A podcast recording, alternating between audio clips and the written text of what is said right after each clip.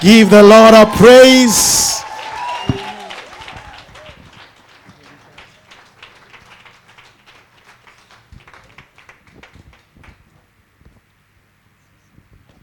Hallelujah.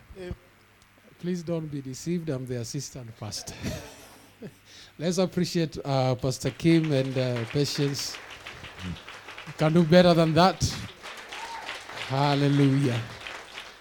Amen. Please take your seat in the presence of God.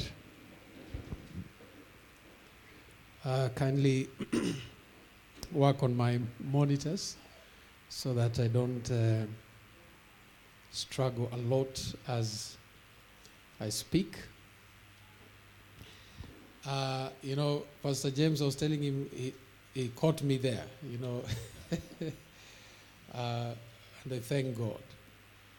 I want to truly, from the depth of my heart, appreciate uh, my friends, uh, Pastor James and uh, Pastor Patience, together their children, for their warm friendship, partnership in the ministry, and uh, their love. Every time I spend a while before meeting Pastor James, I just begin to long for him. And um, it's quite a while since we were together, and I thank God that I'm here today. As you've heard, my name is uh, Mark Mutinda. I'm a pastor with uh, Life Church International, the Apostolic House. I'm married. Uh, in November, we'll be celebrating 20 years of marriage with my wife. Um, we've been blessed by two sons. My firstborn is doing his KCSE this year. Please pray for him.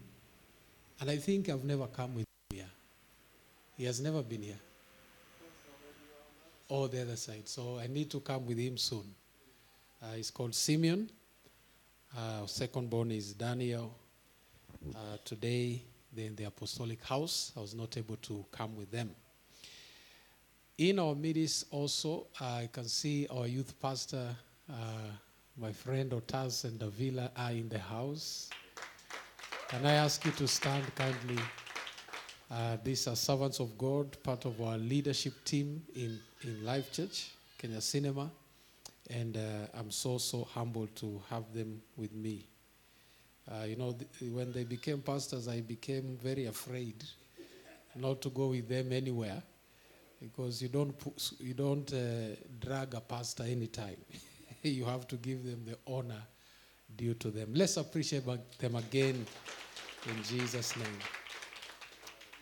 Uh, my dear friend Anthony is in the house. Uh, kindly uh, stand. Uh, he's still a young man. Amen. Thank you, Anthony, for, for coming. May the Lord bless you. Hallelujah.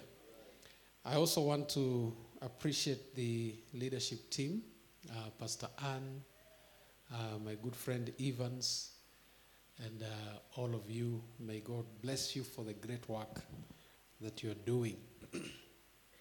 Before I get to open the scripture, I also want to announce on behalf of the youth pastor that we are going to have a youth kesha this, this Friday.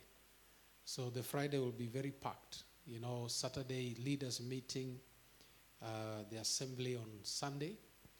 So we want to welcome all the youth uh, to come and just be with us from 9, 9 evening up to 5. Uh, so please, you're most welcome. We'll appreciate having you with us. Hallelujah. Um, I want to share with us for the time that we have in the presence of God something to do with the prophetic. You know, the presence of God in this service is so charged. When Pastor was leading us in worship and prayer, I really felt to just push all the way to one. Uh, because I tell you, it's, it's very intensive. And as I stand here, I'm lost for words on um, how I should behave, what I should say. Uh, but I'm just trusting the Holy Spirit to help me to speak to us. We are going to share on matters to do with the prophetic. As you're well aware, this is one of the areas I always feel impressed to pursue.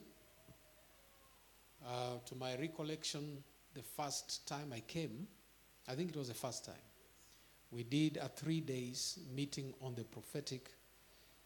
And um, after that, your pastor prophesied to me uh, and gave me a charge that I need to write a book on the prophetic, and I obeyed. Uh, and the book will be out before this year is over by the grace of God. And so we are going to flow in this dimension.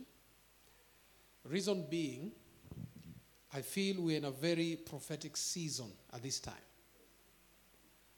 And the church must be educated on the prophetic so that we can be able to flow in the current season that we have.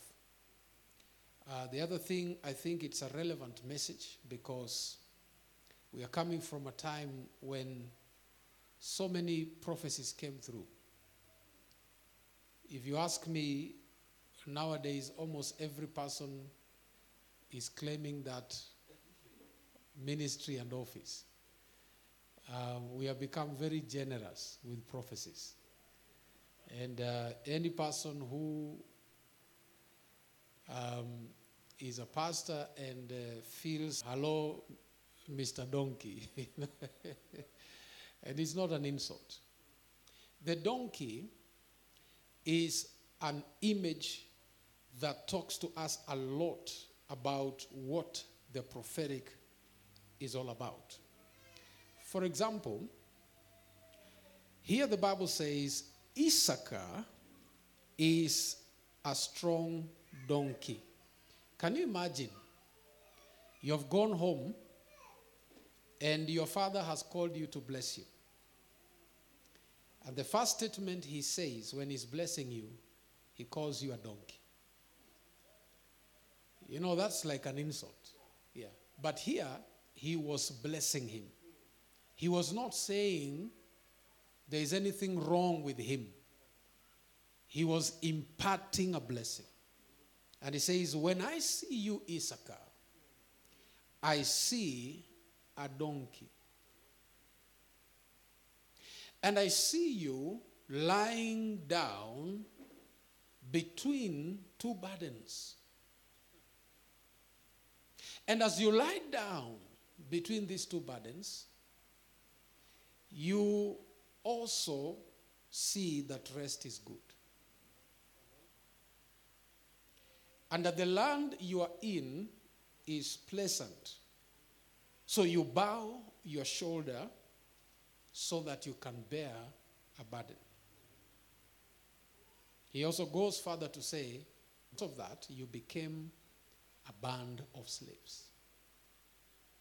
Now, there's nothing negative about that. All of that is positive. And if you are to be prophetic, ladies and gentlemen, you need to begin to develop the nature of a donkey. I was doing a study again about donkeys, and I realized for, for information, the Bible has a lot to say about donkeys. And many times, when you see a donkey, it has something to do with the prophetic. Let me give you at least uh, three examples. Firstly, how many of you know that it's only a donkey that was given the privilege to prophesy among all animals? You remember Balaam? Yes. When the prophet became mad, the spirit of prophecy came upon a donkey, and the donkey spoke the word of God, prophesies. The other example is a certain prophet from, I think, was sent from Judah to Israel, from the south going to the north. And he went on a donkey and he prophesied over the altar that was at Bethel. It was very accurate, it was very powerful. But God told him, Don't go back to the, with the road that you came back with. Use another road and don't eat any food from there. Because he was a young prophet, he met an older prophet who was a resident of that town. And um, that young prophet disobeyed, ate the food in that town. And when he was going back, God organized a lion to attack the prophet. The prophet was killed. And the Bible says the lion did not touch the donkey. Okay? The lion did not touch the donkey. Now, that's, that's, that's something very important. Um, that's very important. But every person who came there saw the prophet, the donkey, and the lion. And this is a very prophetic image. And we'll come to the lion as we continue uh, before we finish. So you see again, a donkey has a, a lot to do with the prophetic. The best illustration is this when Jesus was entering Jerusalem, we call it the triumphal procession. He did not use any other animal but a donkey. And he said something that is connected to a donkey. He said, You, Jerusalem, how I wish you have known the day of your visitation. But because you don't know, then your city will be left to you desolate. He prophesied that while seated on a donkey. So a donkey is a very powerful image of the prophetic. Now, when we go back to Genesis 49, you see now this nature that is characterized by this. It is the ability of a prophetic people like us to lie down between two burdens.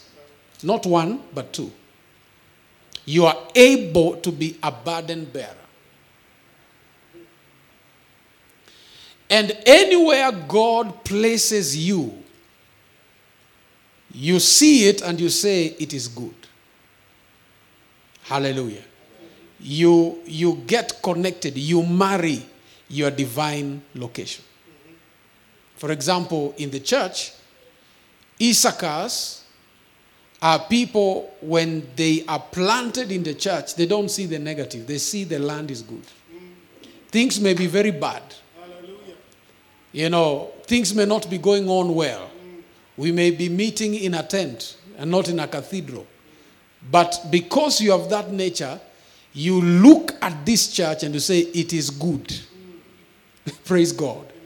And you became you become a slave in that land. That's why you look at the apostles, most of them always refer to themselves as slaves. The prophetic life, ladies and gentlemen, is not a very comfortable life. It's not very comfortable. But if we are to fulfill the purposes of God, we must begin to ask the Holy Spirit to give us the nature of a donkey. Bwana asifiwe. The nature of a donkey. We always call donkeys beasts of burden. So you become a beast of burden. You avail yourself to be used by God for the church. As a pastor, I have come to realize, ladies and gentlemen, that many people, and here I'm not speaking lightly, I'm speaking with a lot of observation. Very few people want to be used as donkeys. Very few. Yeah. Very few. Many people, they want to serve God when it is convenient for them. They don't want to pick the burden of the Lord. When this grace begin to work in your life, you come to a point, my friends, where your life ceases to be yours. It's no longer your life. you make yourself available to God, He can use you or misuse you the way He likes. Oh God. You don't have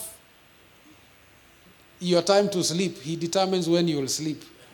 You don't have your time to wake up. He determines when you will wake up. Glory to God. You don't have a prayer life. Oh, know, no, not prayer life, a devotional time. You know, pro- prophetic people don't have devotional time. All their life is devoted.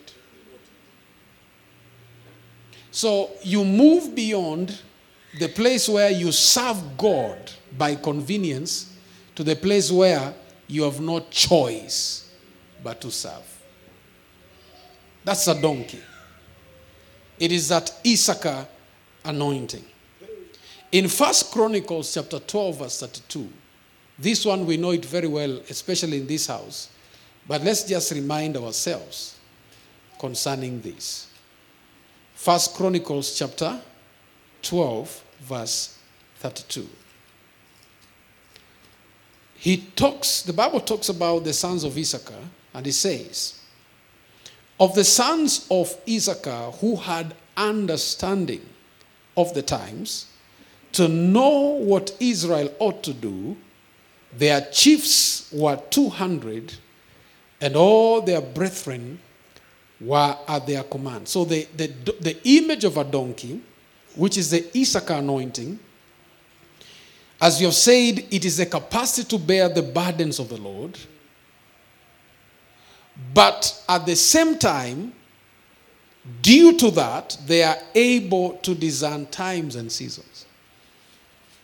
It is that capacity you begin to discern the seasons and the times of God. That's why, for example, you had the pastor say when he was leading us in prayer, we have come to a time of a rebirth. You see, how do you know that? It is only a prophetic installation in your heart that can enable you to know the season and the time that you are living in. And, I, I, and I'm telling you, this is such an important grace every one of us should pray for. I remember when I was a teenager, I read a book. I used to read a lot uh, of books by Ralph Mahoney, World Map, you remember. He, he, I can say that man had a major impact in my life. You know, I read the Shepherd's Staff, I don't know, almost every year I would read it from cover to cover for many years. The Shepherd's Staff and me were friends. That's how I learned how to preach and many, many things. One of the things Ralph Mahoney used to say often was he used, always used to pray, God, give me the ability to know your seasons and your times. And what I did, I borrowed that prayer and I began to pray that prayer Lord, at any given time, give me the ability to discern the season that I am in. And I've come to realize that is the key to walking with God. Unless you have that ability, you cannot walk with God. And so this is characterized again with this image of a donkey. So, what is the meaning of the name Issachar? Issachar simply means he will bring a reward. When his mother gave birth to him, because he was a servant to Leah, Leah is the one who gave a name to that child. And he said, This son, he, not God, he will bring a reward. So it is all it is donkeys, man of God, that brings rewards to us. Oh my God. Yeah. A church will be at a loss without donkeys because they carry an anointing when they labor, when they carry the burdens of God and they begin to discern times and seasons, then they enter into the spiritual realm and bring rewards to us. May God raise donkeys here. Now, the amens are very few because nobody wants to be a donkey. Hallelujah. If you don't want to be a donkey, the other three are coming. So you'll have the, the luxury to choose which one you want. But, but I'm telling you, this is a very important thing. Essentially, to me, if you ask me, the, the principle of this image is prayer, meaning prophetic people are people who are a community of prayer. We need to develop that capacity to pray as prophetic people. The second image of the prophetic is the image of a lion. So, which one would you want, donkey or lion? And you remember that, that, that story I gave you of the prophet? He was lying dead, the lion on this side, the donkey on this side. Again, if you study the Bible, you realize there's a number of places where lion donkey are always working together. Actually, one of it is still the same chapter. You see the lion and the donkey. There's something very interesting about these two things. In Amos chapter 3, from verse 3, let's go there. And by the way, after I finish preaching, we will take time to pray concerning these things. And I feel I need to minister to some few people as well. Do you love the Word of God? That's why I love coming here. Amos chapter 3. I'm going to read a big portion of scripture from verse 3. It says, Can two walk together unless they are agreed? Will a lion roar in the forest when he has no prey? Will a young lion cry out of his den if he has caught nothing? Will a bird fall into a snare on the earth where there is no trap for it? Will a snare spring up from the earth if it has caught nothing at all? If a trumpet is blown in a city, will not the people be afraid? If there is calamity in a city, will not the Lord have done it? Now, listen to this.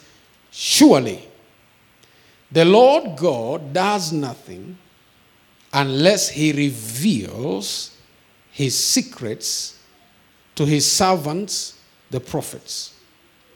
A lion has roared, will not, who will not fear. The Lord has spoken, who can but prophesy. I find this scripture to be very, very powerful. Listen to what it says. It says, God will do nothing. Makatura Zelia Handokosa. God will do nothing before he first reveals his secret to the prophets. You know, you can interpret that verse in a simplistic way and say, uh, God, first of all, goes to the prophet and tells him, and then God does it. And when God does it, the prophet will say, I told you. It's more than that. It's more than that. And by the way, you know, right now, eh, I'm telling you, these, these social media, God have mercy. There are prophets who don't want to say anything now because they prophesied Azimio will win. See, you saw them. And then now the people on the other side, those who prophesied Ruto will win, even if they did not hear God. Walifanya tu nini piki piki ponki, you know. Ah, but they got it right. Now they are hitting on themselves and say, I told you, you know. Childish things, you know. Hallelujah. But It tells us more than that.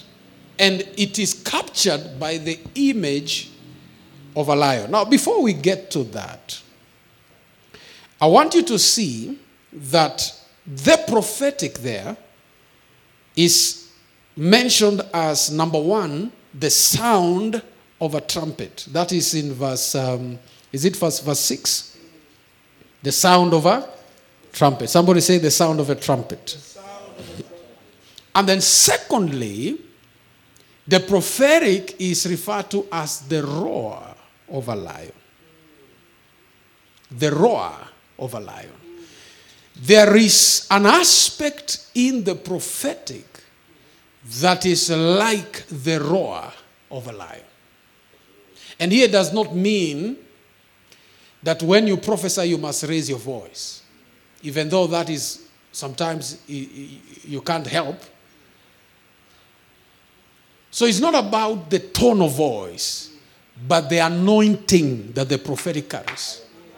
That when you prophesy in the spirit, it's like a lion that has roared. And we know the study of animals is that when a lion roars, it redefines its jurisdiction.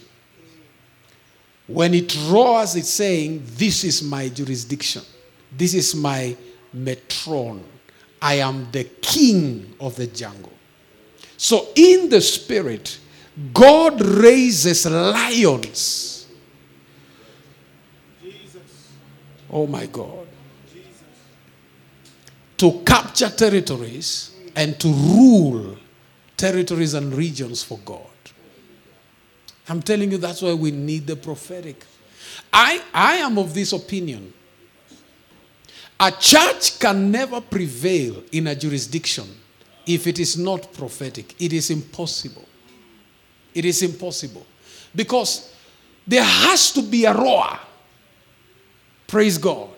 There has to be a roar so that demonic spirits are brought under subjugation. So the roar of the lion is prophetic. Look at your neighbor and tell them the prophetic voice is a roar of a lion. Now, why is it called the roar of a lion? Because please write this down. The prophetic is that capacity God gives the church so that his purposes can be established on the earth. If we don't have a prophetic sound, the purposes of God can never be accomplished on the earth. Let me give you an example. I am a teacher of the word, I love teaching. But I came to realize even if you spend your lifetime teaching people, they will never be established if there is no prophetic voice. Yeah.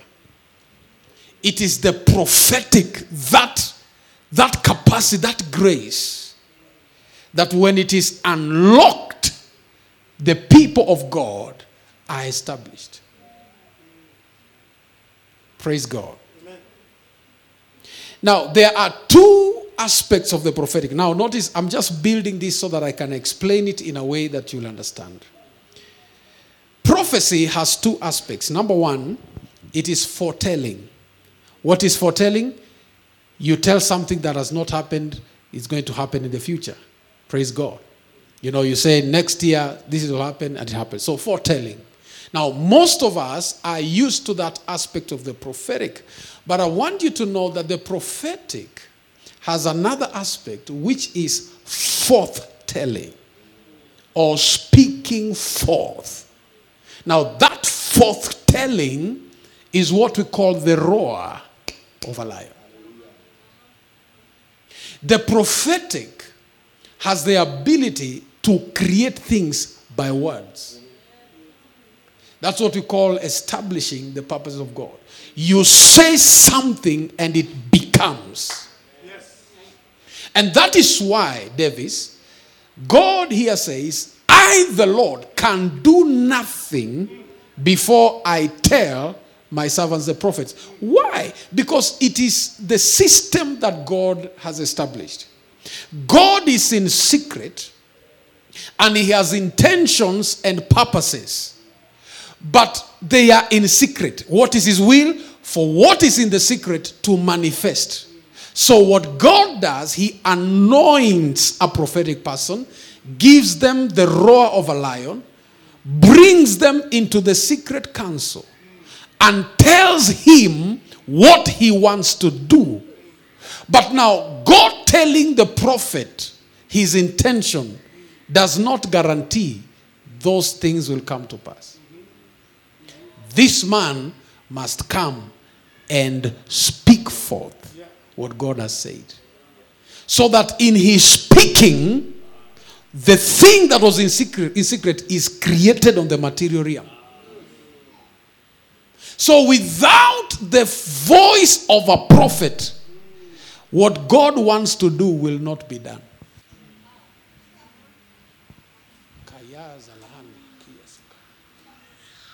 I'm telling you.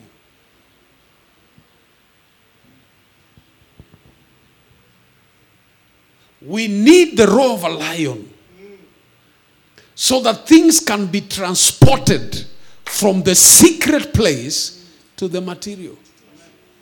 And that is a voice of a prophet. It is the same way Elijah did. You know, Elijah was a man in the secret place and he had conversations with God. And then God sends him, and Elijah appears on the scene. And he says, with the roar of a lion, he says, There will be no rain or dew. Now, normally prophets used to say something to this effect. Thus says the Lord. The man does not use that term. He does not say, Thus says the Lord. He says, There will be. So he does not qualify his statement. And we don't know where he's coming from. It's called Elijah the Tishbite. Even if you look for that place in the maps, you will not get it. His mother is not mentioned, his father is not mentioned. He's not like Elisha, son of Shaphat. This man does not have father or mother. He's, he's like Melchizedek. And he says, There will be no rain or dew but at my word. Not the word of God, my word. Now, that is a dimension of the prophetic where you become like a lion. I'm going to speak this with a lot of respect and honor. It is like telling people, leave God aside. You're not dealing with God, you are dealing with me. Yeah. So, unless I say, there will be no rain. Now, what gave him the courage to say that is because God had told him. But when he came, he knew he has to speak it into being. And he said, It is only when I say it shall rain. And you know, God held him accountable. He says, Young man, you have dared to say that. Uh, ujui. You know what happened? After three and a half years, says, Go show yourself to Ahab. And uh, I, now God is telling him, I will send rain. Who will send rain? God will send rain. So Elijah comes before Ahab, and you remember Mount Carmel, he calls for fire. And God answered that prayer very quickly. A four statement prayer. Fire came even before he said amen. But God held him accountable. You are the one who said, accept at your word. So let's see. So you go, I will send rain. But when Elijah appears to Ahab, God does not send rain. So the lion must speak again. So he had to go on top of the mountain, pray for seven times until he, he manufactured that rain. He brought it out. You remember when he was telling the servant, uh, uh, Ahab, I hear the sound of? Where was that sound? In his, in his heart. The sound was in his heart. It was, there was rain in his heart. And God says, That's the best I will do. I will only deposit rain in your inner man. Go and bring it out. My God. And it is the prophetic that will establish the purposes of God. Let me tell you, we have no luxury of option. And I pray in Jesus' name, may God raise prophetic voices in this house. Men and women that will be leading prayer, leading prayer. Within seven days, the thing we are praying for comes to pass. I'm telling you, this, are, this is the prophetic life. Yeah. When a prophetic person prays, it's not like a normal person praying. Because a normal person can pray and it can take very long for that thing to happen. But when we capture the prophetic spirit, we begin to pray, we see with our own eyes the purposes of God being established. My God. We can stand and say, from today, this man will not be the governor. Have you ever heard that story? I don't know, maybe, maybe your pastor has given you this story. How, thank God, we are not recording. You know, some of you, you just heard Sonko is no longer governor. Simulisikia hiyo. Now, you don't know what happened.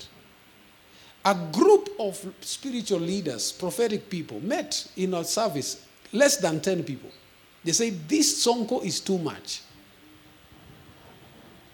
Thank God, Sonko is from my tribe. So none of you can say, I'm being tribalistic. Sindio? I don't want to use the politician of your tribe. Let me use the one from my. This is Kenya, my friends. So they said, Sonko is too much. This man cannot be the governor. So they just took a seat, they put in their middle, a seat like this. And then they made decree says, from today, we dethrone Sonko from being governor. And they took that seat and overturned it. Literally. I said, from today, you are no longer governor. In less than one week, the man was kicked out. The only problem they forgot to do is to bring in a new governor. That's why we stayed without a governor for a number of years. that is the prophetic nature of the church, where you speak in prayer, and what you say is established in your own eyes, before your own eyes. How many of you want to come to that level? May God raise you in Jesus' name. Somebody say the roar of a lion. Now, in this roar of a lion, there is one principle which I think we, we, we may need to teach it in the, in, the, in the days to come because it's a very important principle. Before I give you, let's go to Jeremiah 23 and we are going to read verse 28. Jeremiah chapter 23, verse 28. Are we wasting your time? Jeremiah 23, 28. The Bible says, The prophet who has a dream, you know, many of you are used to dreaming. He says, The prophet who has a dream, let him tell a dream and then get out of the way. And he who has my word, let him speak my word faithfully. So you begin to see there, is, there are levels in the prophetic, they, there are levels of dreams. But here he's saying, go beyond the level of dreams to the level of my word.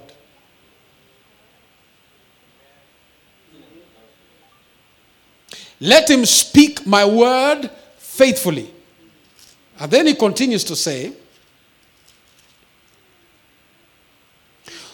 What is the chaff to wheat?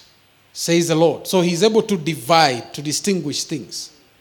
Verse 29 says, Is not my word like a fire? Says the Lord, and like a hammer that breaks the rock in pieces. So here he says very clearly that the word of God in the mouth of a prophet, which is characterized by the roar of a lion, is like a fire and a hammer. When you speak forth the word of God, it proceeds like fire and also like a hammer. Revelation chapter 11 about the two prophets that were sent. The Bible says when they spoke on the earth, their words were not vocabularies, their words were fire. So it is an anointing. Your words become fire. You can even whisper. Whatever tone you use, but in the spirit, your words is fire. And it comes like hammer to do what? To break in pieces, to burn and to consume, to destroy. Kaya dabsakata. Glory to God. This same Jeremiah in chapter 1, verse 10 He's given the assignment. This is what he's told.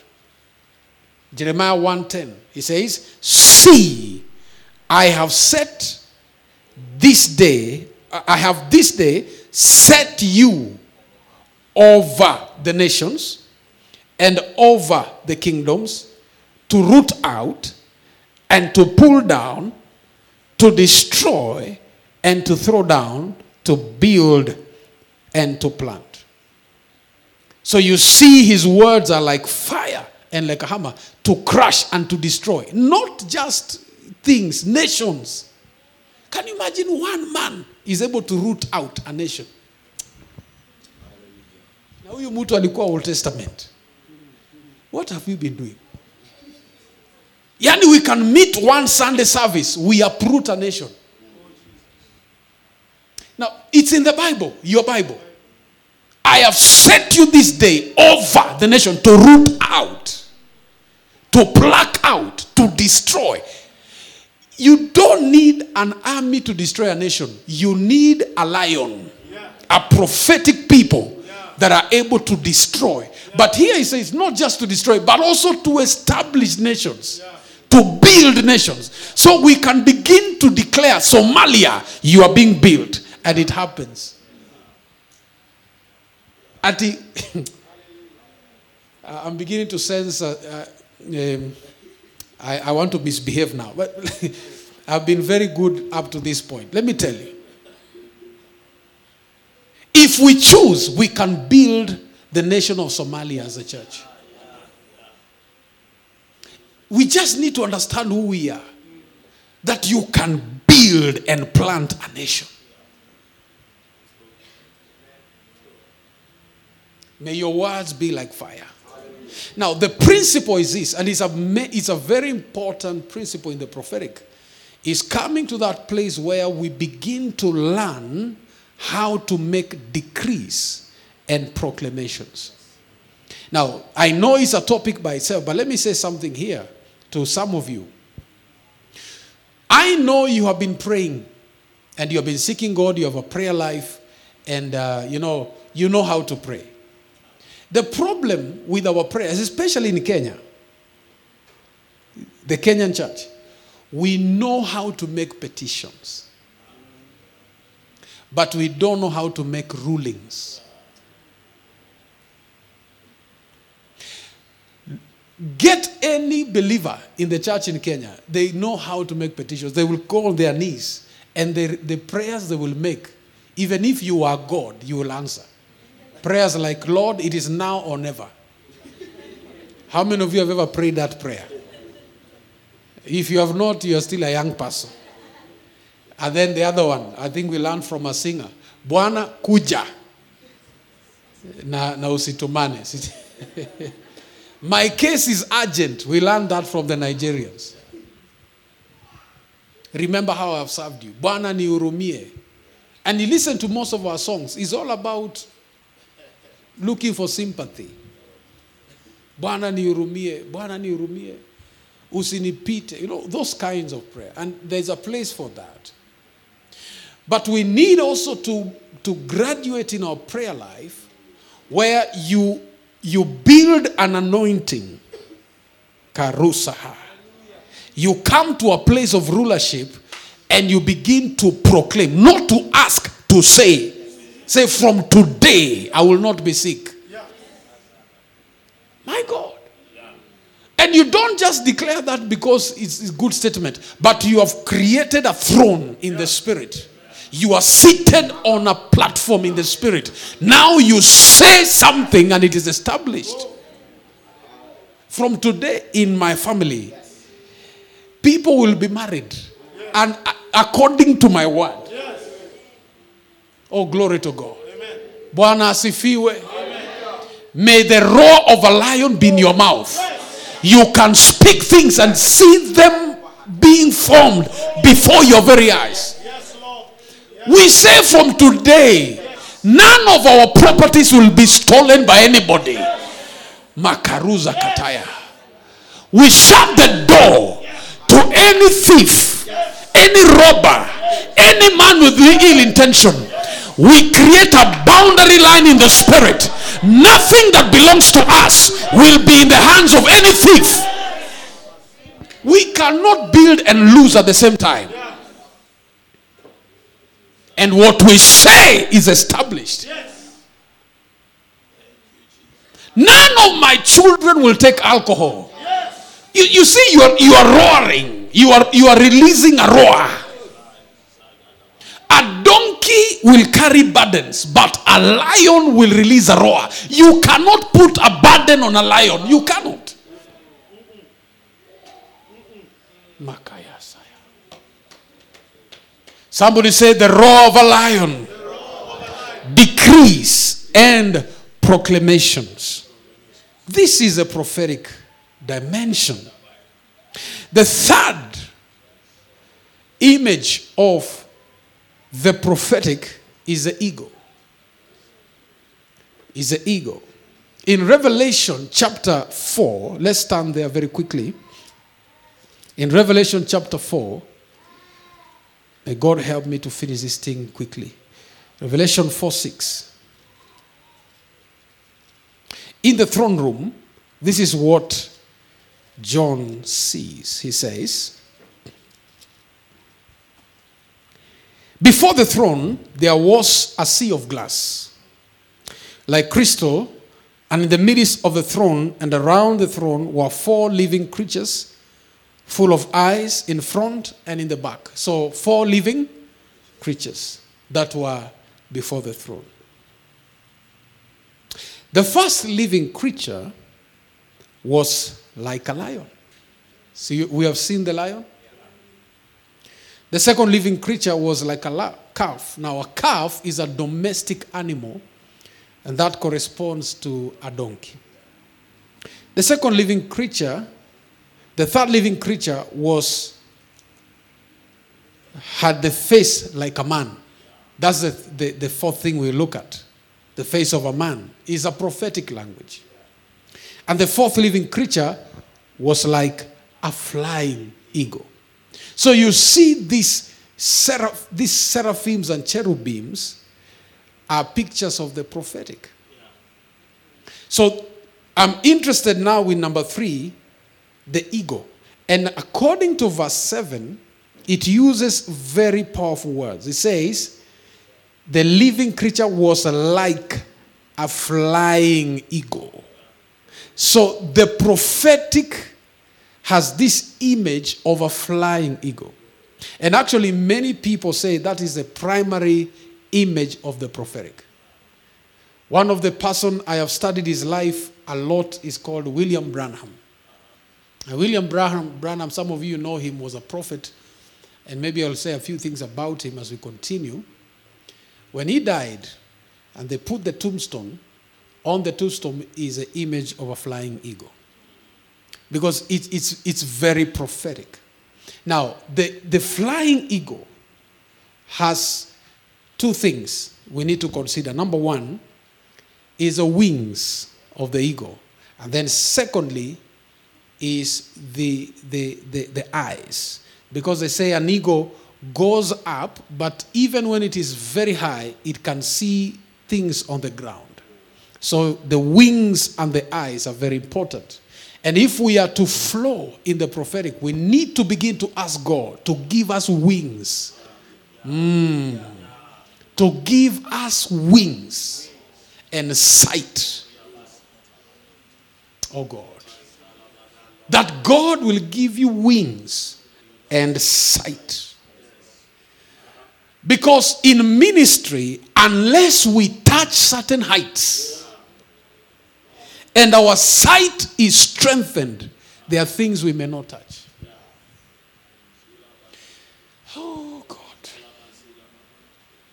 One of the things I've learned, my friend, Pastor James, I, I've learned one thing. Ministry is not about hard work. I'm telling you, we can work like horses or donkeys. That will not guarantee success. For us to touch certain levels, we need height.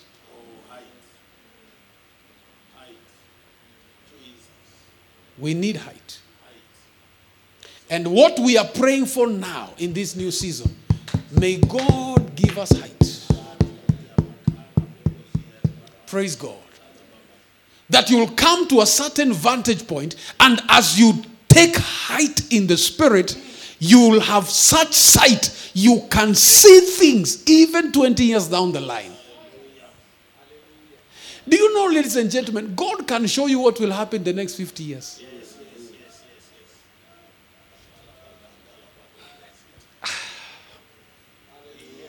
Okay.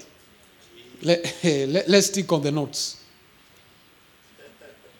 So the ego is basically creating a prophetic perspective. A prophetic perspective. You hear people say, especially young people, and some of you I can see you're a bit young. Oh, don't be too over spiritual. You don't tell a prophetic person that. Uh, relationships are not spiritual. That is a lie. Let me tell you, my friends, everything in life is spiritual. And if we are to be prophetic, we need to have prophetic perspectives. Do you know your wife is spiritual? And I'm not saying she's an angel.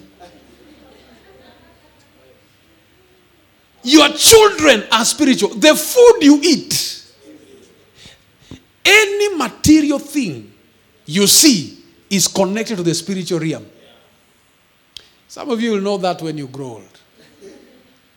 Anything material, anything material has a connection with the spiritual realm.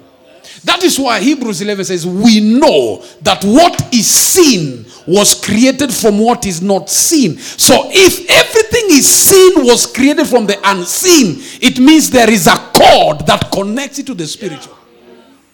So the ego dimension of the prophetic is developing a prophetic perspective of life. You see everything prophetically. Sweetheart, how many children do, should we have? It is not what WHO says. Okay, let's ask the Lord. God, how many children do you want us to have? That's an ego. Oh my God. Do, uh, do you think you can, we can live that life? I'm telling you. Lord, when should I marry? Just ask him, Lord, when do you want me to marry? You know, the Lord, uh, Bwana alinishinda 10-0 hapo. Because you know, when I was a young man like uh, my friend Anthony, I used to tell everybody, I will marry when I'm 30. You know, the Lord appeared to me, told me, You will marry when you are 27. And I'm telling you, I married when I was 27 and two weeks. Everything is spiritual. And I pray in Jesus' name that you will begin to develop a prospective, prophetic perspective of life. You develop wings and sight that you can see things to come.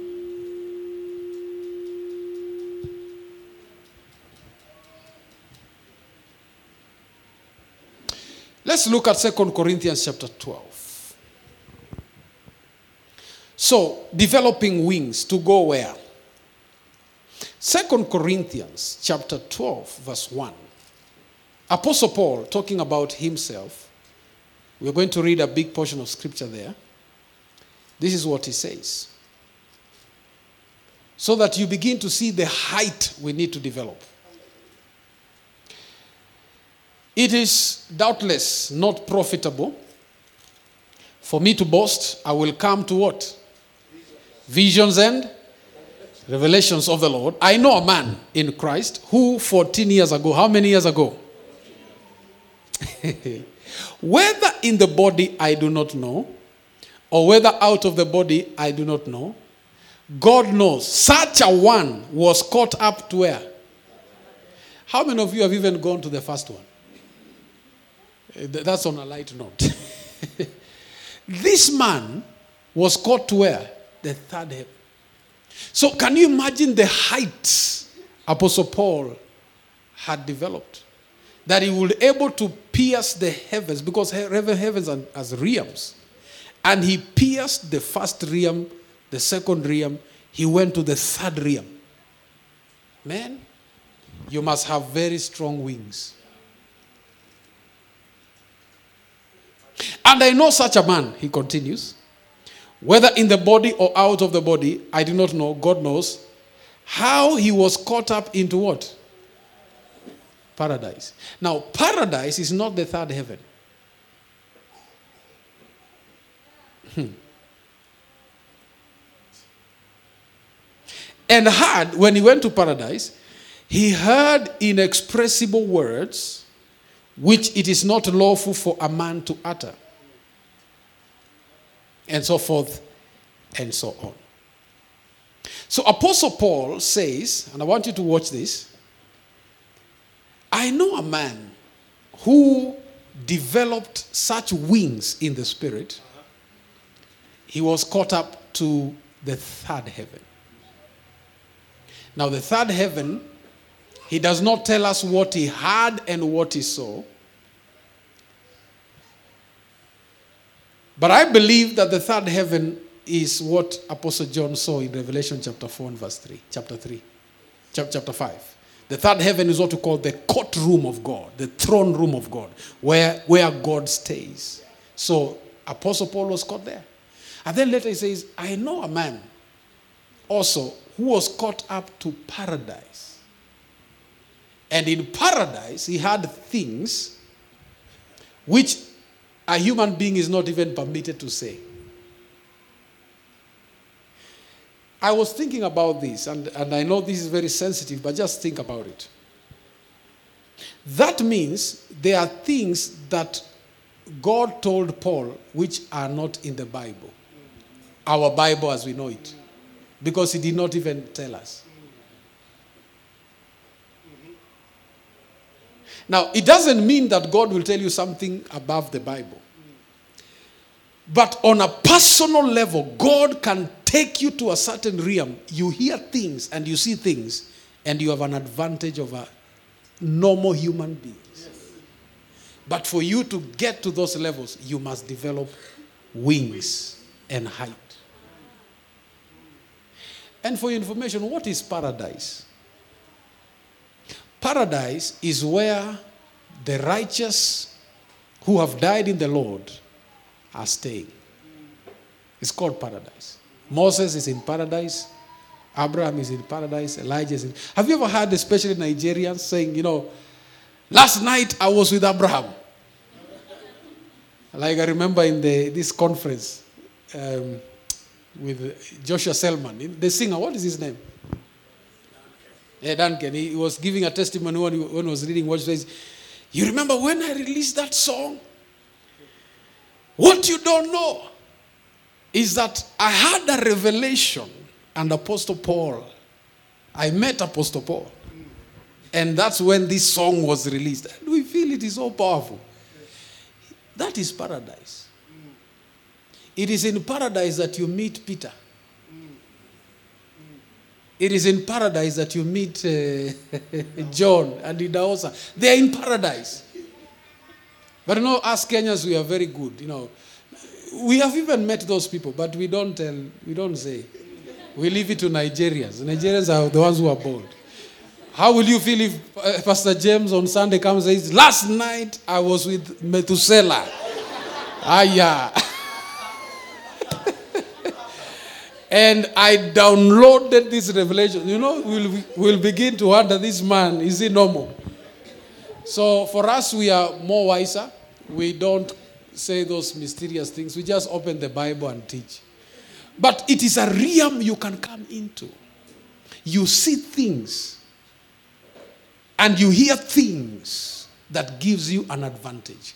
And that is the ego dimension. And the principle basically is for those of you are writing down revelation. Coming to levels of revelation. Levels of revelation. Psalms chapter 25, verse 14, the Bible says, The secrets of the Lord are with those that fear him, and he will show them his, his covenant.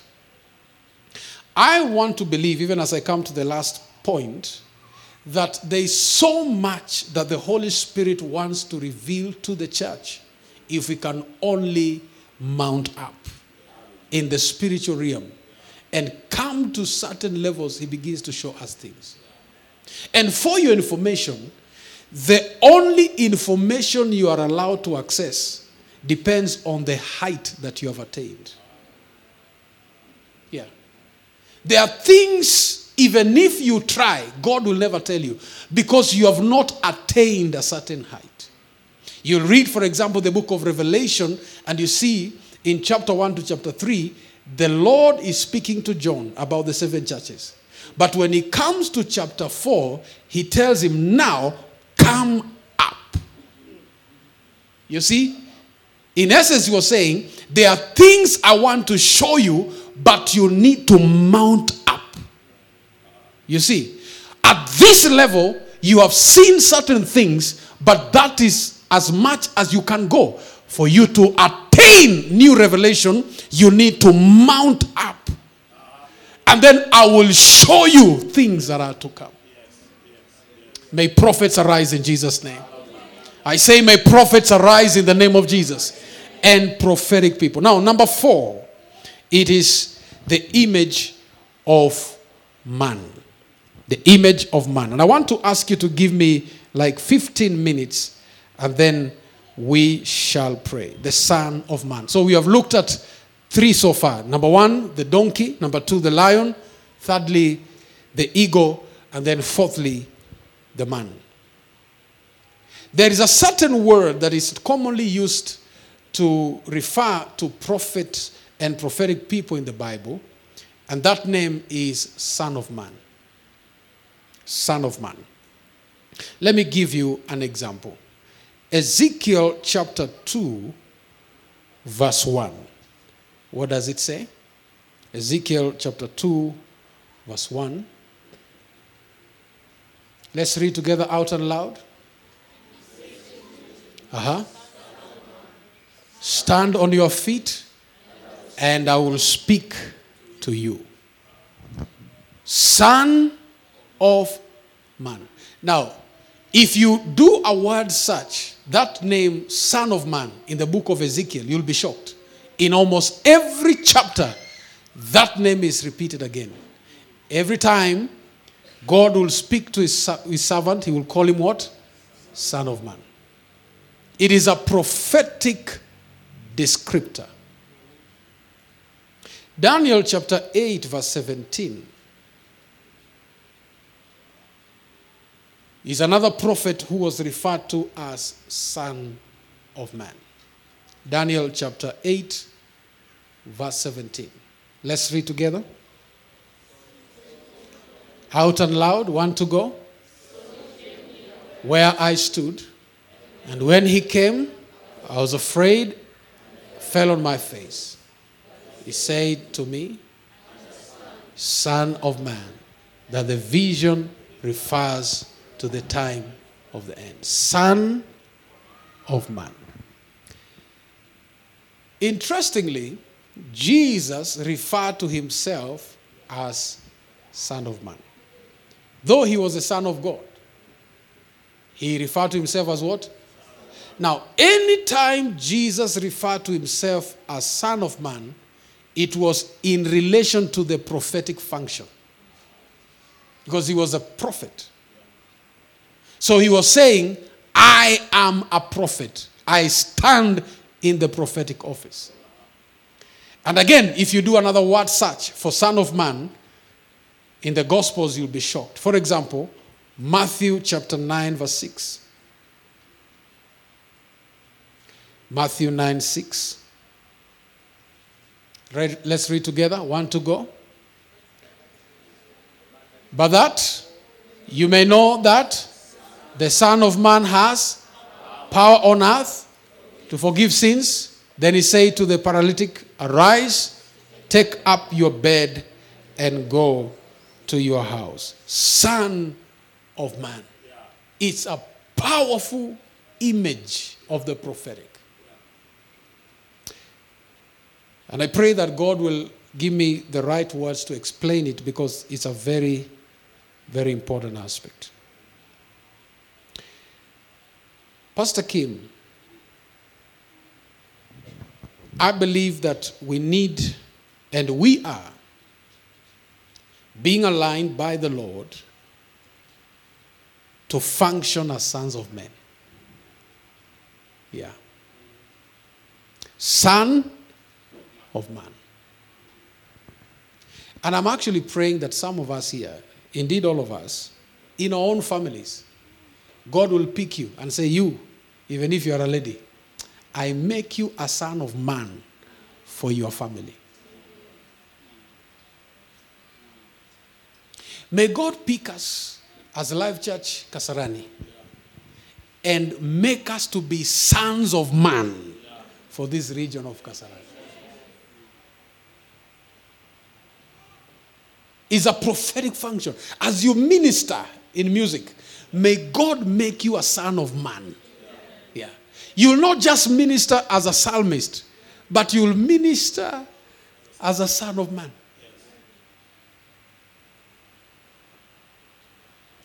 Very few prophetic people and ministers come to this level. When God begins to call you son of man, oh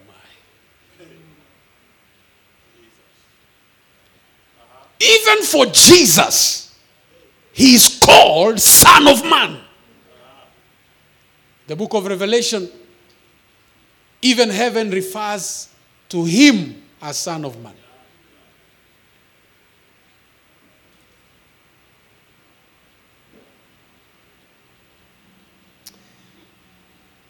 Oh my God.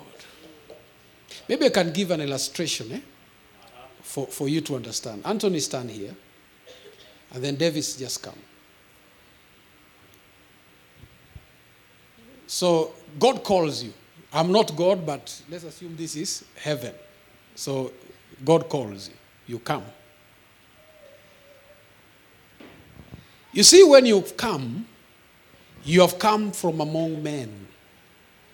You are there with the, men, with the men. But now God called you to Himself. So when God calls you to Himself, you learn now to begin to stand in His counsel. Just like Gabriel. Angel Gabriel says, I am the angel who stands before the Lord.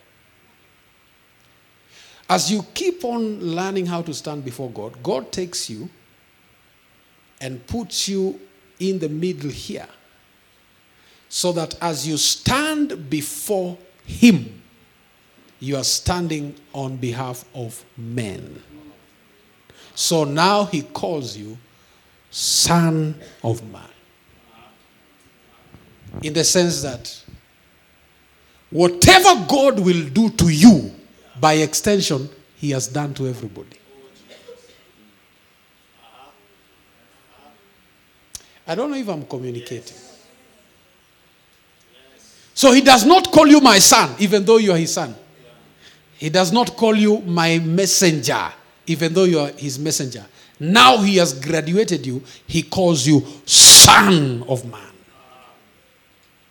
So I will not deal with them, I will deal with you. And what I do to you, I have done to them. That is a prophetic nature. Can you imagine a whole nation of Israel was preserved because of Moses? God did not need to deal with the children of Israel. He dealt with Moses. Actually, one day he said, Now, let me destroy them. As long as I have you, I'm okay. Let me destroy them. And God says, Far, he said, Far be it from you that you can destroy a whole nation. Can you imagine God changed his mind because of a son of man? Oh God. And I believe the primary reason why God plants a local church, Pastor Patience, in a location is so that that church can operate as son of man. So may we develop that stature. Now look at, please take your seat, servants of God. Look at Ezekiel chapter 3, verse 15.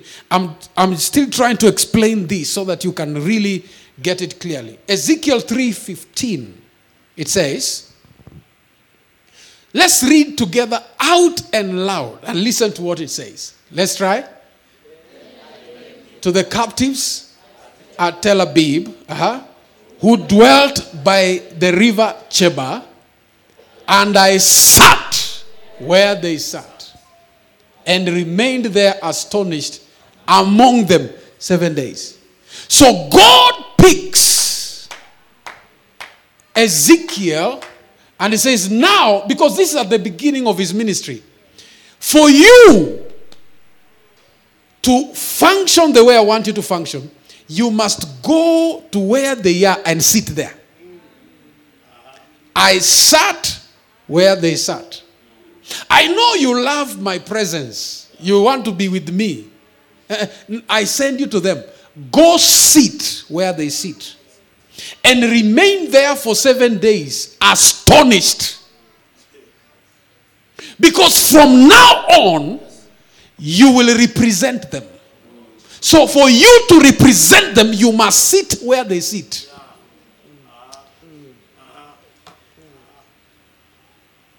Astonished for seven days. Now you qualify to be a son of man.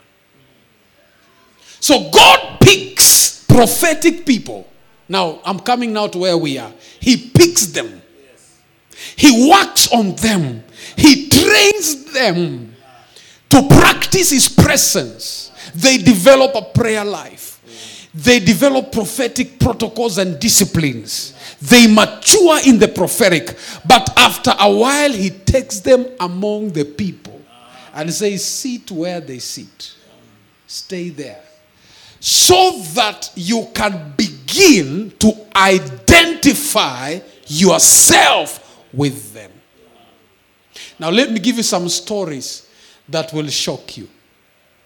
And by the way, let me tell you what I am giving you today. These are not theories. These are li- this is a life we have lived. We know what we are talking about. Let me give you examples. Isaiah Some of these will be very graphic. Please bear with me. But they're in your Bible. From today, don't wear clothes when you go to the streets of Israel, Jerusalem. A whole prophet leaving his house naked by the word of God.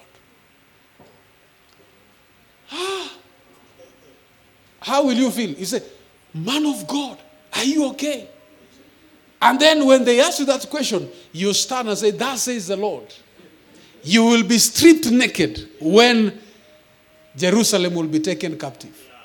So he is forced to be naked, not because of anything, for you. Because he is representing you.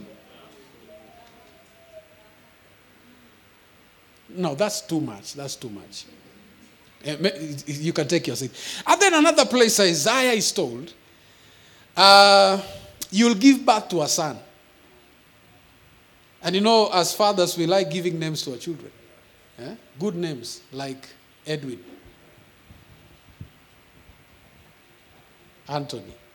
God says, No, don't, don't give your son a name. I will give you a name.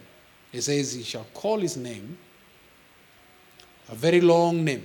Mahashalal Hasbaz. So sasa atakuwa baba nani? Ma, baba Maha ama baba Shalbaz.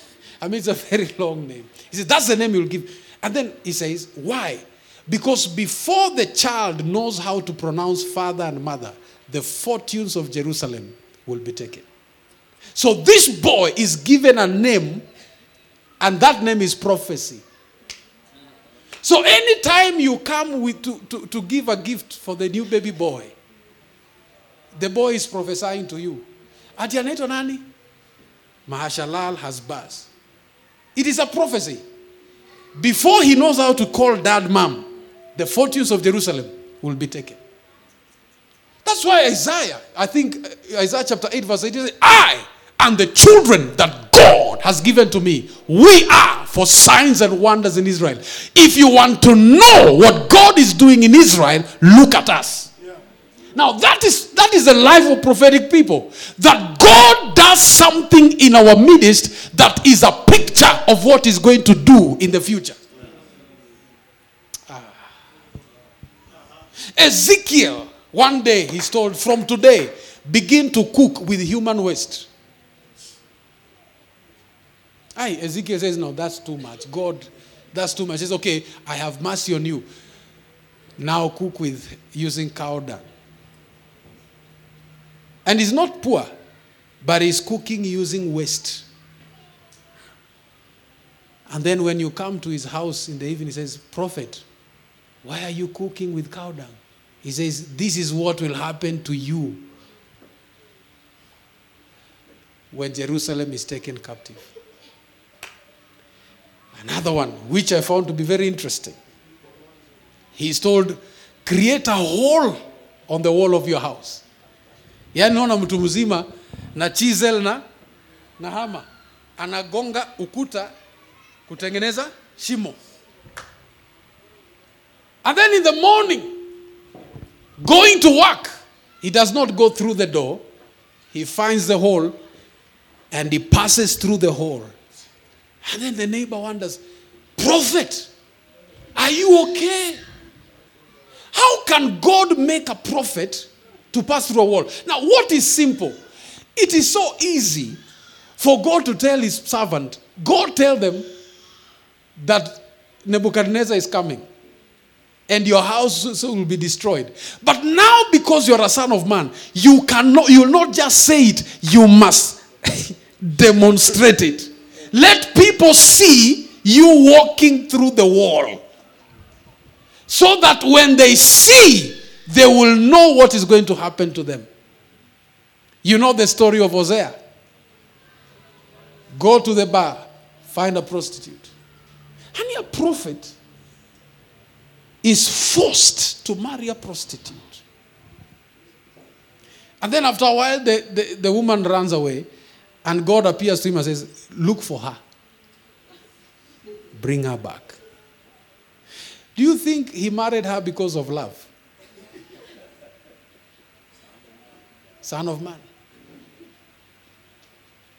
And if you dare to come and ask him, uh, why did you marry the prostitute? He says, God told me.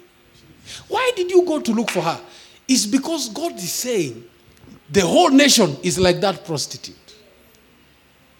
You know, sometimes I look at the story of prophets, man of God, in the Old Testament. I just thank God we are not in the Old Testament. Because in the, in, in the New Testament, God will not tell you to marry a prostitute. I thought somebody will say amen. God will not tell you to cook with human waste. Uh, God may not tell you to create a hole on your, on your house. But let me tell you, in a way, prophetic people, when they become sons of men, God deals with them on behalf of others.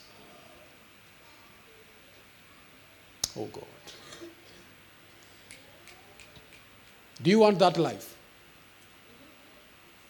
You see, there was no amen. But you can look at it in a positive side. I'm not saying God will deal with you negatively. No, no, no. In essence, it will be you become the redemption of the people. Praise God. You carry the burdens of people. And God deals with you on behalf of others. That's why Apostle Paul says something to this effect that death is working in us, but life is working in you. What was he saying? God is punishing us so that through the processes of death that we go through, we can be transmitters of life for others. Ah, Jesus. Glory to God. We have made many rich, but we are poor. Mungu atusaidie. Bwana asifiwe sana. I said, Praise God. May God raise prophetic vessels in this house. May you become a son of man. That you'll have such stature standing before God. You can represent others.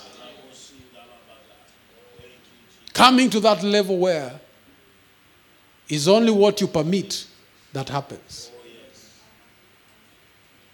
I pray that is going to happen in Jesus' name. I want to minister to this, my sister. Your aunt, just come.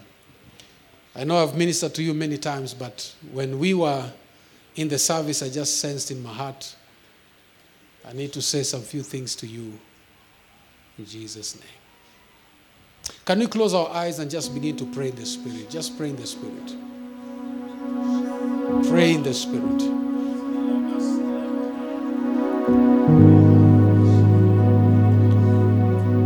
In the Spirit. Rapasa katalama. Is Ken in the service today? Ken Kabondo. The wife, okay. The wife is there?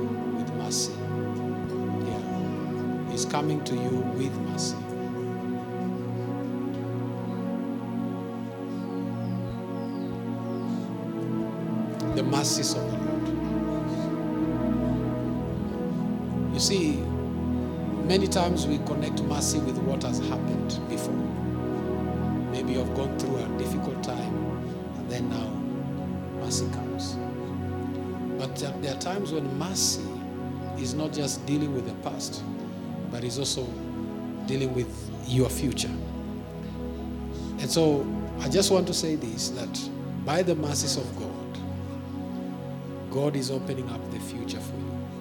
Because I feel that whatever it is you are doing in the marketplace, there is more than what you have seen. God has ordained more than what you have so far seen. But you have not been able to access the things and the, the levels in the marketplace that God had ordained for you. But He says, I've come with my mercy, I've opened the door, and God is going to elevate you beyond your wildest imaginations. You will walk in corridors of power. You will walk in corridors of power. You have not even seen what God has in store for you. You will walk in corridors of power. You will, you will transact with politicians. You'll transact with governments. And not just as a civil servant, in very high levels. Your journey has not even begun. And there will come a time in your life where you will be in houses and offices. You'll look around, you'll not even know how you ended up there. God has come with mercy. And I feel that it's going to happen at such a speed. When you begin to take speed, the momentum will be so intensive, you will struggle to catch up. By the mercies of God. By the mercies of God. By the mercies of God. God has seen your heart. He has seen that you don't want anything, you have no ambition, you have no desire for anything, but just for Him and to serve humanity. And God is going to bless you. God is going to bless you. God is going to bless. Somebody just pray in the spirit just for some few minutes. Pray in the spirit. Oh my God.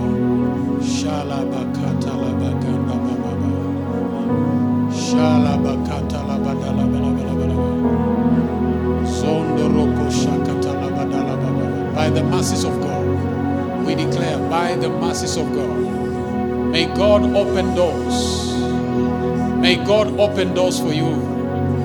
May God give you favor. Oh my God. Shala batala baba baba.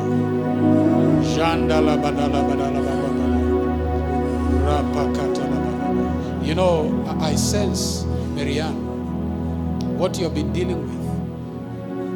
What, you've been dealing with, you've been dealing with a lot of witchcraft and um, a lot of jealousy. There are people who don't wish you success. Yeah, there are people who don't wish you success. And so that has been a major resistance, a major hindrance. I see a lot, I, mean, I see like a blockage before you. Witchcraft. Saying you can't pass. Can't pass. No matter how much you have tried, you can't pass. The door has been shut. But today we declare in the name of Jesus the God of breakthrough is opening that door for you. We speak forth open doors in your life. My God. Can you lift up your voice, somebody, and pray in tongues? Pray in tongues right now. Shalabakata labahata labadala balabalaba. Zanda labakata labalabalabalaba. Oh, shalabababababa. Shanta labadabalabalaba. We declare open doors. Open doors. Kaya. Shandala bababa. Rapura karosa laba handalaba. May God grant you favor and open doors. Kaya shalo satalaba. Zandele bashia bahando roba kata balabalaba.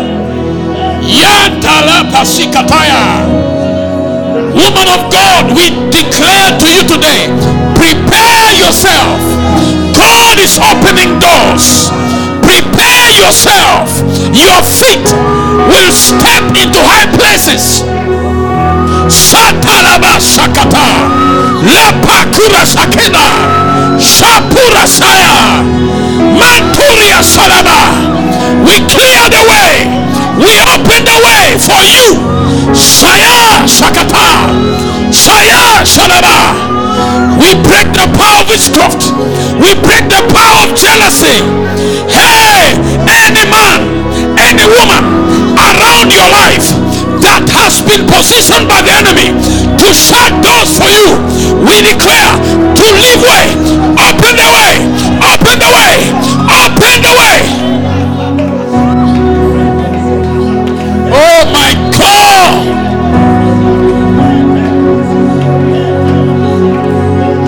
You are a donkey, but we declare, may the nature of a lion come upon you today. Shire.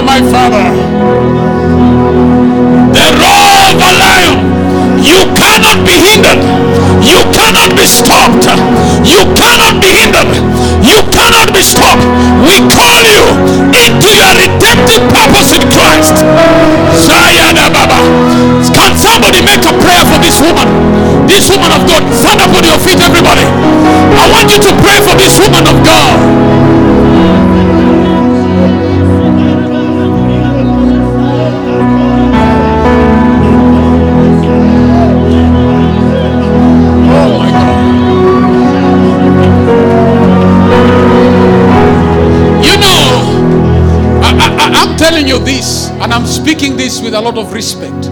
You have no idea, we have no idea who we are dealing with here. You know, there are things I don't want to say for now, but we have no idea what we are dealing with here today. I'm telling you,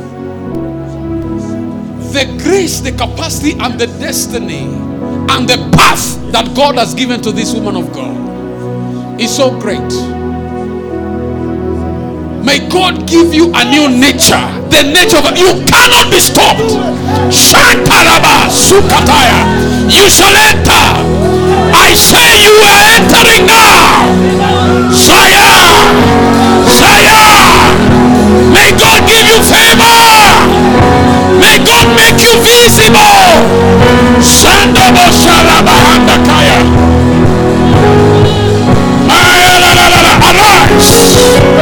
Arise. And we declare rising. Arising in your life. Rising in the ministry. Rising in the marketplace. Rising. Rising.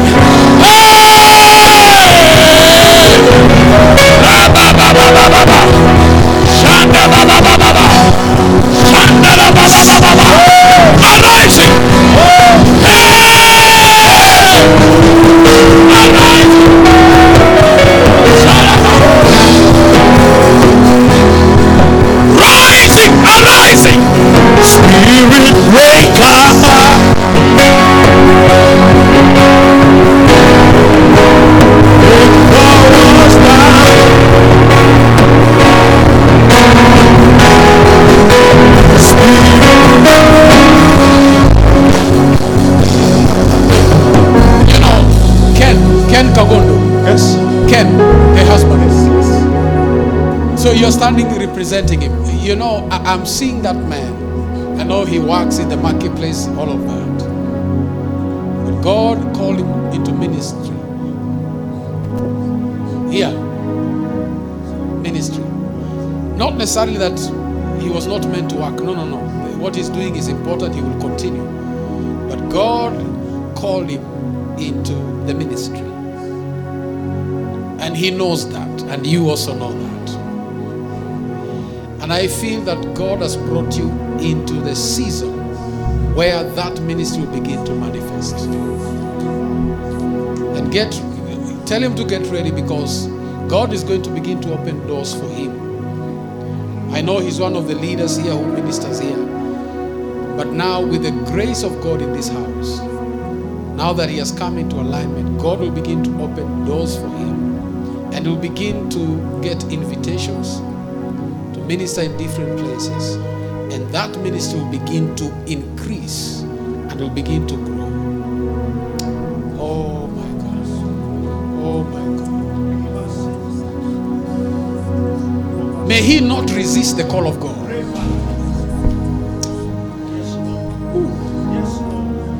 May he not resist the call of God. Oh my God. Can you pray for Ken just for five minutes? Lift up your voice, pray for him. Mention him in prayer. Mention him now. Ah, yeah, yeah, yeah, yeah, yeah, yeah, yeah.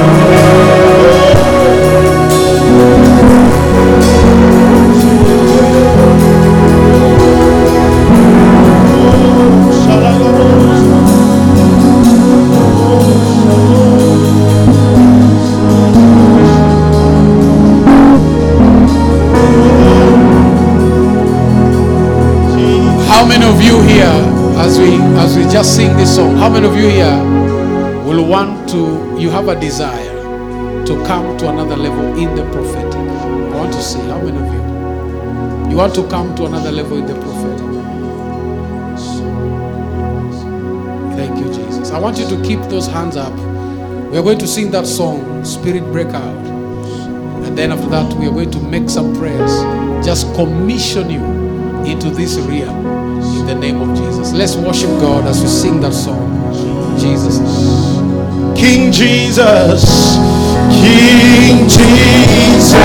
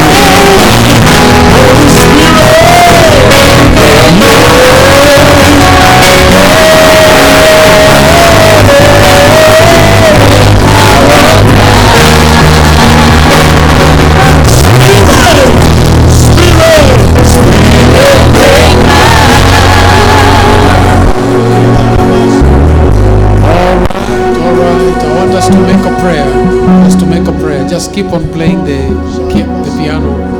As I pray, that that gentleman with the spotted shirt, white shirt, the one looking behind, just lift your hand. Yeah, yeah. Yes, you. Yes, you. Are you are you a member of his church? All right. How long have you been coming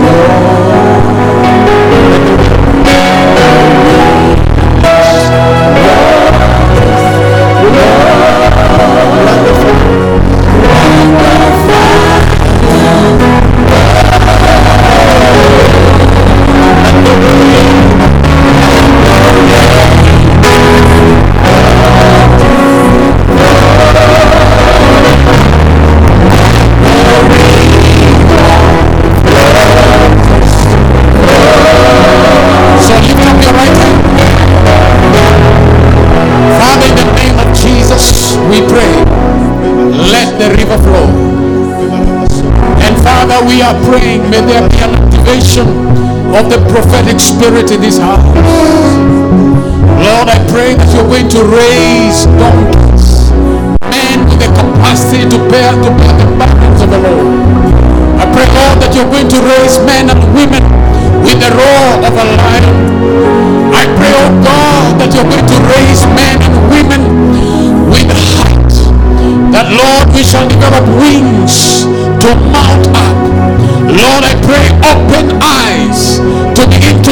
Into the spiritual realm.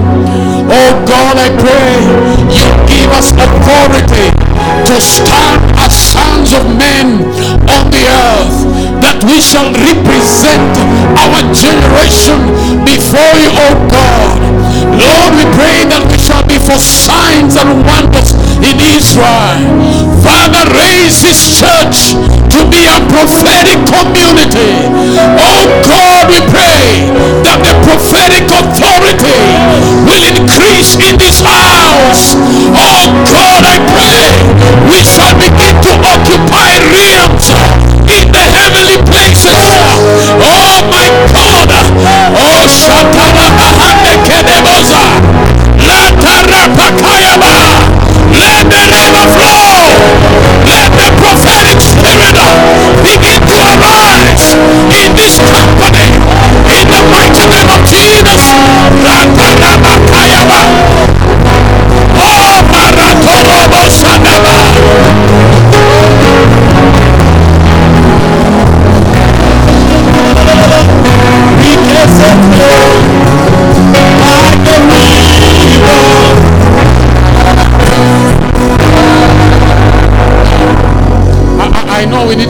because of time, but I'm telling you, you know, I, I sense such such activities in the spirit that God is doing in this service. Some of you, what is going to happen, you'll notice that your dreams will begin to increase. But more than that, I pray that God will raise prophetic people in this house. You'll have such sharpness and clarity. Even before the enemy attacks, you'll be able to see and you'll be able to interpret the word of God so accurately. Ah.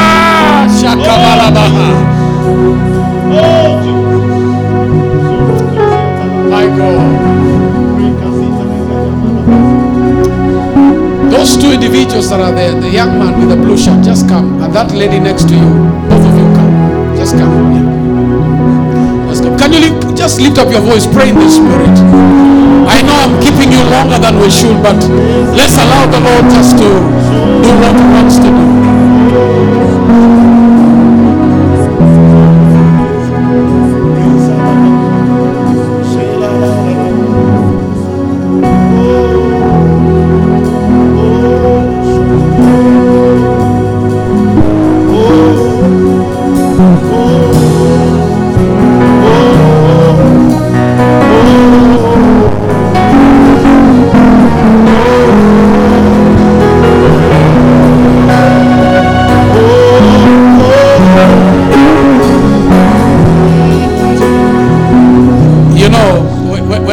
This lady there, God gave me a word about her that God is redeploying her into the place of work as a prophetic minister. Now, when she came and I asked her a question, she said she has been out of work for a long time, but tomorrow she's reporting to a new job. Leto. Let me tell you, God knows where you are. His eyes are on you. How how how did we know that she's reporting to a new job? I didn't know. But God knew. And I'm telling you, my sister, as you go there, you, you remember the story of um, that, that leprous man. What was his name? Naaman. And that woman, that maid who was working in his house. And she was sent there by divine ordination to be the salvation of that man. And that mantle is upon you, my sister. When you go there, you are not just going there to work, you are going there as an instrument of God. And in that place of work, God is going to use you to be a blessing to those people. Yes. That job is not just a job, it is a ministry that God is opening for you. And so I pray.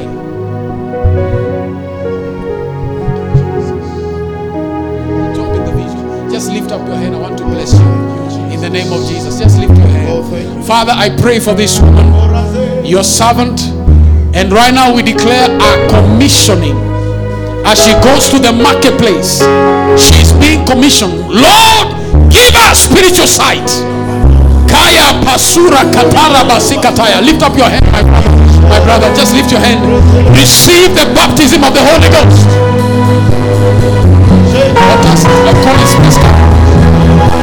Oh my God.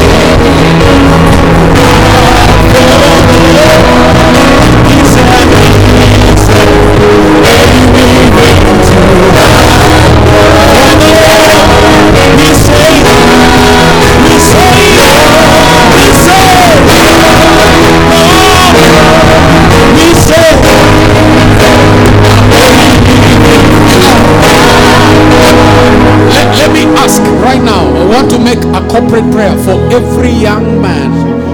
And you see, this young man is a representation. So if you're a young man, either is it 25 and below? That that age set. Find your way here. Just come in front as you keep on singing.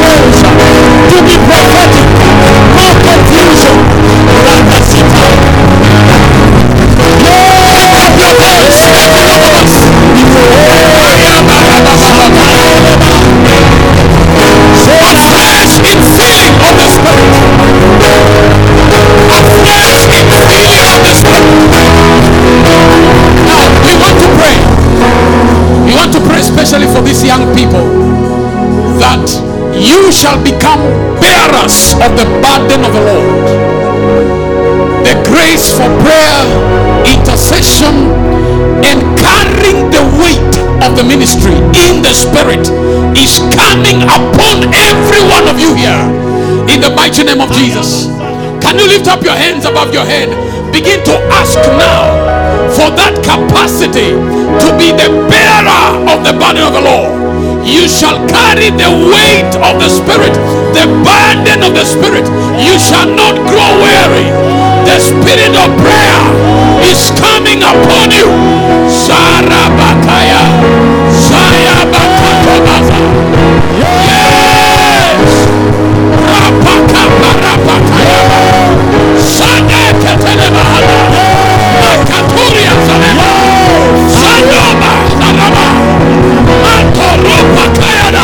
Jesus. You will flow rivers. Rivers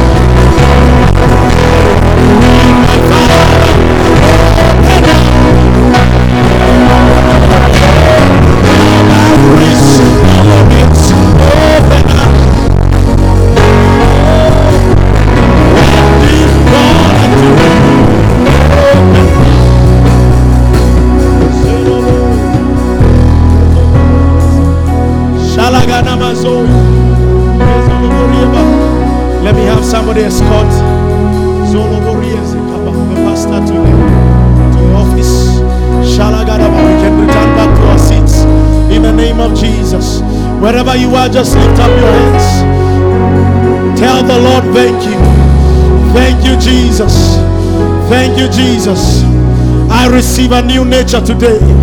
I receive a new nature today. I receive my true appearance today. In the heavens, I receive a true appearance today. Here on earth, in the name of Jesus. Thank you, Jesus, for the prophetic grace. Misery shall not strike another time. Yes, Lord Jesus, you are raising men who are seers, who are able to see in the name of Jesus, and women of grace in the name of Jesus Christ. Thank you, Lord Jesus. Thank you, Father. We bless you, Lord. We give you glory. We give you honor. And we give you the adoration.